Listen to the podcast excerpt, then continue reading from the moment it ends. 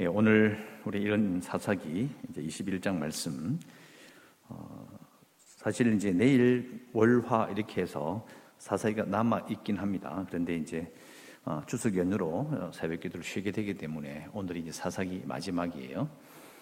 어, 사사기 1장을 시작할 때 제가 이렇게 말씀드렸습니다. 어, 사사기 전체는 음, 이스라엘 백성들의 신앙이 갈수록 이렇게 약해지는 그래서 굴러 떨어진다는 표현을 어, 제가 썼었습니다. 그런데 17장쯤 와가지고 미가라고 하는 사람이 이제 자기 집에 어, 제사장을 데리고 그리고 에봇도 데리고 갖다 놓고 그리고 신상까지 만들게 되는 그 사건부터 보면 그게 사사기의 이 시간 순서가 뒤바뀌어 있어요. 이 말은 각자 소견에 옳은 대로 행하였더라. 요 말이 뒷부분에 나오거든요. 17장 이후에 나와요. 그 전에 나오지는 않습니다. 그러니까 잘 생각해 보면 사사기 끝부분에 있는 17, 18, 19 쭉 나오는 이 뒷부분이 사실은 여호수아가 죽고 난 다음에 가나안 땅에 살기 시작했던 이스라엘 백성들의 영적인 상태를 말하는 겁니다. 그랬기 때문에 이제 어, 사사가 나타나서 아무리 열심히 하나님 앞에 백성들을 이끌고 해도 나아지질 않는 거예요. 이 부분을 꼭 기억하셨으면 합니다. 어, 기억하셨으면 좋겠고, 어, 사, 사기에 하면 딱 생각나는 게 뭐냐면, 자기 소견에 오른 대라고 되어 있는데요. 소견대로는 말이 다른 번역에는 눈에 맞으면, 이렇게 번역되어 있어요. 영어로 보면 그렇게 되어 있어요. 근데 이게 어떤 의미일까요? 소견대로. 뭐 제멋대로 번역되어 있기도 한데 잘 생각해 보면 눈대중으로 그냥 사는 거예요. 눈대중으로. 눈을 볼 때, 어, 이거 괜찮나? 어, 좋네. 맞을까? 어, 괜찮겠네. 비슷하네. 이겁니다. 근데 하나님은 말씀이라는 기준을 주셨거든요. 요럴 때는 요렇게. 원리를 주셨어요. 물론 자로 재듯이 이렇게 하나님 말씀을 주신 건 아니지만, 그러나 분명히 원리를 주셨거든요. 그 원리를 보고 참조하는 것이 아니라 그 원리를 하나님 말씀 떠올리면서 잠시 생각해 보는 것이 아니라 그냥 자기 눈에 보이는 대로 그냥 행해 버리는 거예요. 그래서 이상한 일들이 어, 벌어집니다. 어, 사사기 앞부분에는 그냥 보면서 아, 이스라엘 백성들이 죄를 범해서 하나님께서 대적에게 파셨다가 줬다가 고난을 겪게 한다고 한 다음에 사사를 세워서 구원해내서 다시 하나님께로 이렇게 계속 반복이 돼요. 그런데 16, 17장 넘어오면 이상해요. 행동이 설명이 잘 안 됩니다. 제가 금요일 날 또 말씀드린 것처럼 미가가 자기 집에 제사장을 세우는 그 이야기 앞에 보면 어머니가 미가의 어머니가 미가를 저주를 하죠. 미가를 저주한 게 아니라 자기 자기 어머니의 돈 누가 훔쳐간 거예요. 그래서 하도 저주를 퍼부대니까 그 저주를 듣고 나서 미가가 어머니한테 이야기했죠. 어머니 그 저주를 듣고 보니 좀 그렇네요. 하면서 사실 돈을 제가 훔쳤습니다. 이렇게 이야기했어요.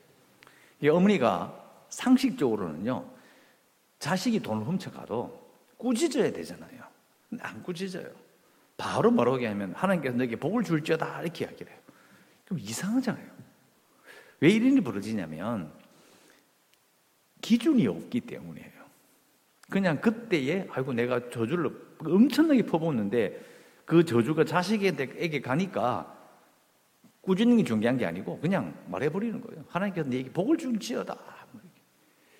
뭔가 이게 앞뒤가 안 맞아요. 이런 일들이 계속 진행. 그러다가 오늘 이제 21장까지 옵니다. 21장에 보면 이런 말을 하죠. 이스라엘 사람들이 미사바의 맹사에, 맹사에 이르기를 우리 중에 누구든지 딸을 베냐민 사람에게 아내려 주지 아니하리라 하였더라. 백성이 베델에 이르러 거기서 저녁까지 하나님 앞에서 큰 소리로 울며 하나님 어찌하여 이런 일이 생겨서 오늘 이스라엘 중에 한 지파가 없어지게 하시나이까? 여러분 이게 말도 안 되는 소리예요. 왜요? 첫 번째 하나님 이렇게 하라고 말씀하신 적이 없어요. 자기들끼리 맹세한 거예요. 그래서 하나님은 이 서원하는 부분에도 백성들이 사람들이니까 헛된 서원을 할 수 있잖아요. 실수로 서원을 할수 있어요. 그럼 하나님이 말씀하셨거든요. 취소할 수 있다. 자식의 잘못된 서원을 아버지가 취소할 수 있고 본인도 취소할 수 있다. 아니 법이 있는데 그리고 민족의 한 지파를 전쟁으로 치게 되는 그 사건에서도 하나님이 말씀하신 적이 없지만은 그러나 전쟁을 하다 보니 그럴 수 있다. 그러나 중요한 것은 취소할 수 있다니까요. 그 이상한 일을 하고 있는 거예요. 하나님의 말씀은 정말 안 듣다가 끝까지 안 지키지 않으면서 자기들끼리 모여가지고 잘못된 그런 증언과 잘못된 그런 분위기로 감정이 격앙된 상태에서 한 맹세는 끝까지 지키는 거예요. 여러분, 이게 이상하게 안 느껴지십니까? 이게 느껴져야 돼요. 아니, 사람들이 왜 이러는 거지? 예, 그때, 그때의 소견, 눈으로 볼 때, 이렇게 하자! 이렇게 하자! 이거예요. 그건 끝까지 지킵니다. 근데 하나님 말씀 안 지켜요. 그러면서 이렇게 이야기하죠. 하나님 왜 이러십니까? 왜 이스라엘 중에 한 지파가 없어지게 하십니까? 베냐민 지파를 진면하라고 말씀하신 적도 없고 그리고 전쟁을 할 때도 하나님의 뜻을 물은 적도 없어요. 그냥 진행해 버립니다. 그러면서 잘못되면 하나님께 달려드는 아주 이상한 일이 벌어지는 거죠. 이걸 우리가 심각하게 생각해야 돼요. 왜? 우리의 모습과 또 겹칩니다. 하나님의 뜻이 뭔지, 하나님께서 원하시는 게 무엇인지를 깊이 생각지 않고, 그때 자기가 원하는, 그리고 조금 경건하다, 신앙생활 좀 오래 했다라는 사람은요, 하나님의 뜻과 자기의 이해관계를 교묘하게 섞습니다. 섞으려고 섞는 게 아니고요. 사람은 그럴 수 있는 거예요. 묘하게 섞어서, 아, 이게 이렇게 기도하면 하나님께 응답해 주시겠지. 근데 하나님의 뜻은 전혀 상관이 없을 수 있거든요. 그런데 그 기도해놓고 했는데 안 돼. 원망하는 거죠. 하나님 내가 이거 이거 하지 않았냐고. 하나님께 얘기 해드리지 않았냐고. 내가 얼마나 열심히 하지 않느냐고. 내가 얼마나 오랫동안 기도했지 했는데 이게 뭡니까? 이렇게 원망할 수 있습니다. 정말 분별 잘해야 합니다. 그러면서 계속 하나님 앞에서 어, 이런 일들을 하고 있는데요. 그런데 사절에 보면 하나님 3절까지 이제 하나님 앞에 잘못된 원망을 하고 4절에 재단을 쌓고 번제와 화목제를 드려요. 이 부분을 제가 말 드린 이유는 예배를 분명히 드려요. 그런데 5절 이후로 나오는 이스라엘 백성들의 행동을 보면요. 예배와 상관이 없어요. 또 우리의 모습과 겹치는 거죠. 예배는 잘 드려요. 그런데 예배를 드리고 딱 돌아서면 예배를 드리기 전에 아니면 예배를 드리면서 하나님께 결단하고 하나님 앞에 했던 모든 약속들, 기도했던 모든 것을 안 지켜요. 변화가 없어요. 무면 예배를 드리는 거예요. 차이가 없어요, 차이가. 이거 심각하게 생각할 문제라고 볼 수 있죠. 번제와 한목절 드렸는데도 전혀 변화 없이 5절에 총회와 함께하고 여호와 앞에 올라오지 않은 자가 누구냐? 연합할 때 베냐민 지파와 전쟁을 할 때 함께 하지 않은 자가 누구냐? 알고 봤더니 중간에 보면 야베스 길라 주민들이 동참을 안 했다. 그러니까 이걸 따지는 이유는 베냐민 지파가 600명밖에 남지 않았기 때문에 어, 그들에게 이제 그 대를 이어갈 방법을 찾으려고 하는 그 방, 그것을 이제 의논하는 가운데 이런 일이 막 생기는 거예요. 그러니까 이상한 일이잖아요. 맹세를 취소하면 돼요. 하나님 앞에서 하나님 우리가 그때 잘못된 정보로 아니면 너무 감정이 좀 심하게 격앙돼 가지고 잘못된 분노로 인해서 이런 일이 저질렀습니다. 하나님. 서원을 취소하겠습니다. 하나님 용서해 주십시오. 그럼 끝나요.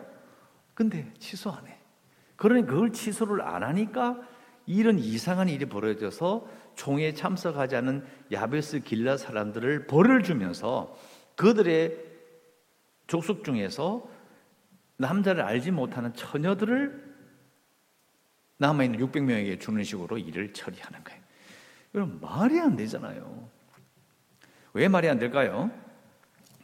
첫 번째는 종족은요, 11절에 나오는 것처럼 너희가 행할 일은 모든 남자 및 남자와 잔여자를 진멸하라 라고 되어 있는데 진멸은 동족에게 쓰는 말이 아닙니다. 동족에게 쓰는 단어가 아니에요. 하나님 앞에 죄를 짓고 문제를 일으켰던 그 이전에 모세가 모세 시절에 가나안 족속들을 향하여 하나님이 쓰신 단어예요. 근데 그걸 자기들이 동족에게 쓰고 있는 거예요. 그러니까 이게 말이 안 맞는 거예요.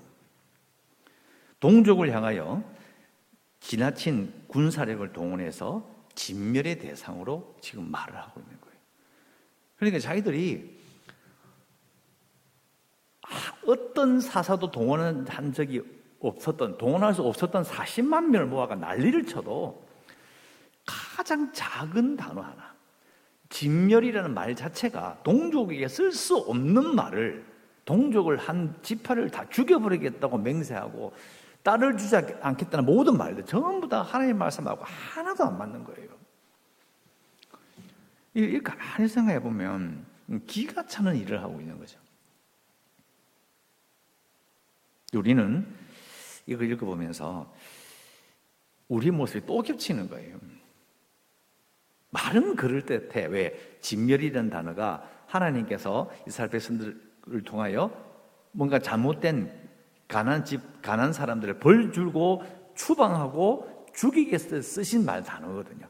그 말을 자기들이 쓰면서 진멸하라 하면 그럼 영적으로 변하나요?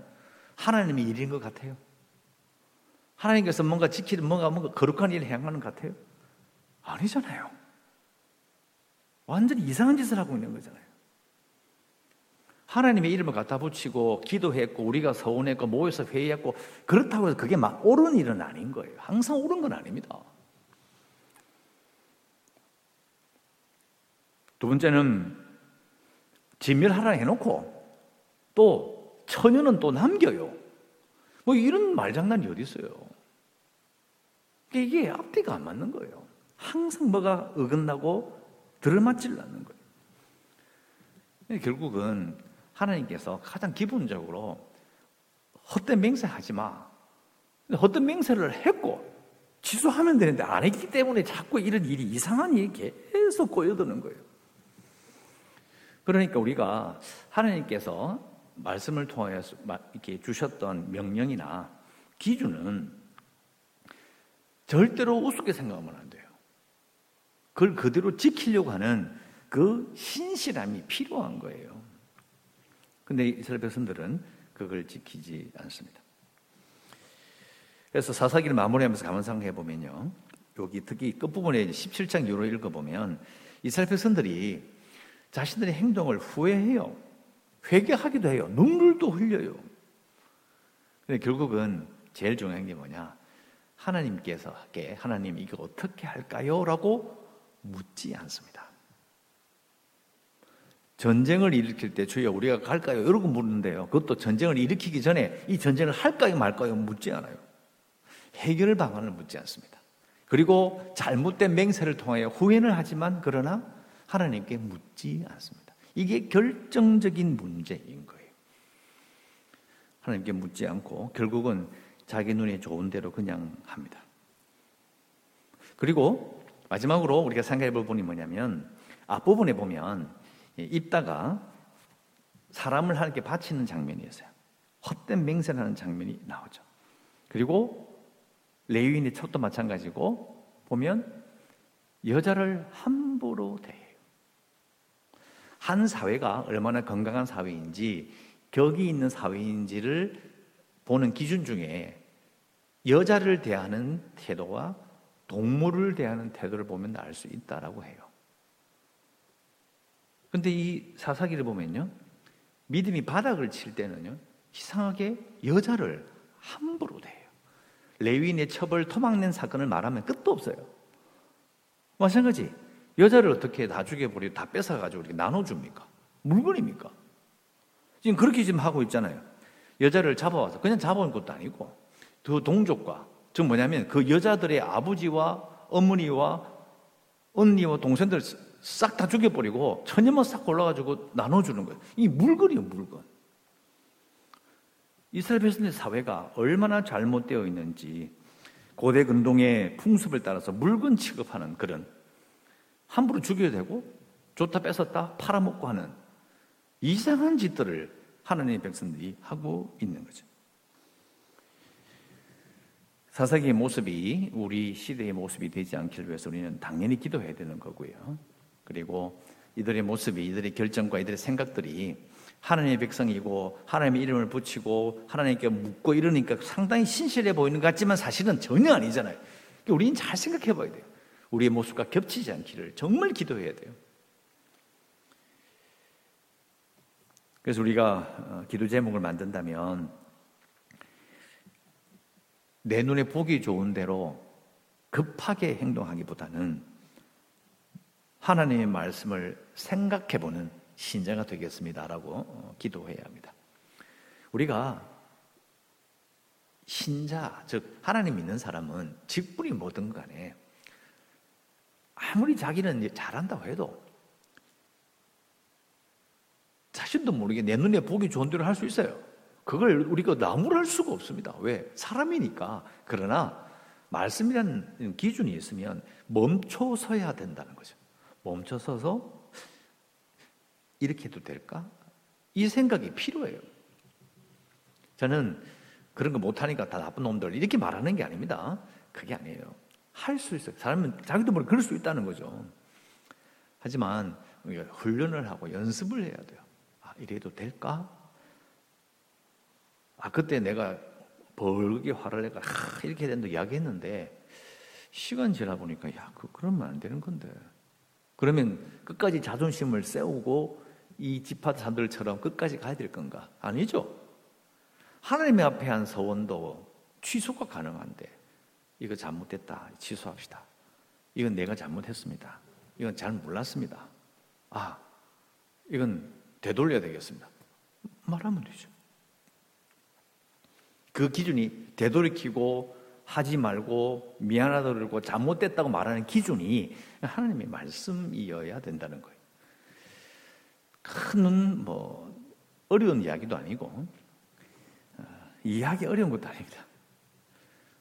사사기는 어떤 면에서는 어, 진정으로 사사기를 기록한 그때 사람들이 구손들에게 말하고 싶었던 것은 17장 이후입니다. 17장 이후가 진짜 핵심이에요. 그래서 우리가 기도할 때에 내 눈에 보기 좋은 대로 급하게 행하기보다는 멈추어서 하나님의 말씀을 생각해 보는 신자가 되겠습니다라고 여러분 자신을 위해서 기도하시길 바라고요. 어, 우리 계속해서 교회를 위해서 그리고 어, 재개발과 코로나 19 어, 또 방역을 위해서 이번 추석 기간에 우리 윤 챙기지 않도록 기도하시고 연약한 성도들과 주일학교 아이들 그리고 선교지로서도 기도하시고 오늘 주일의 평화와 기쁨을 누리시기를 주의 이름으로 축원합니다.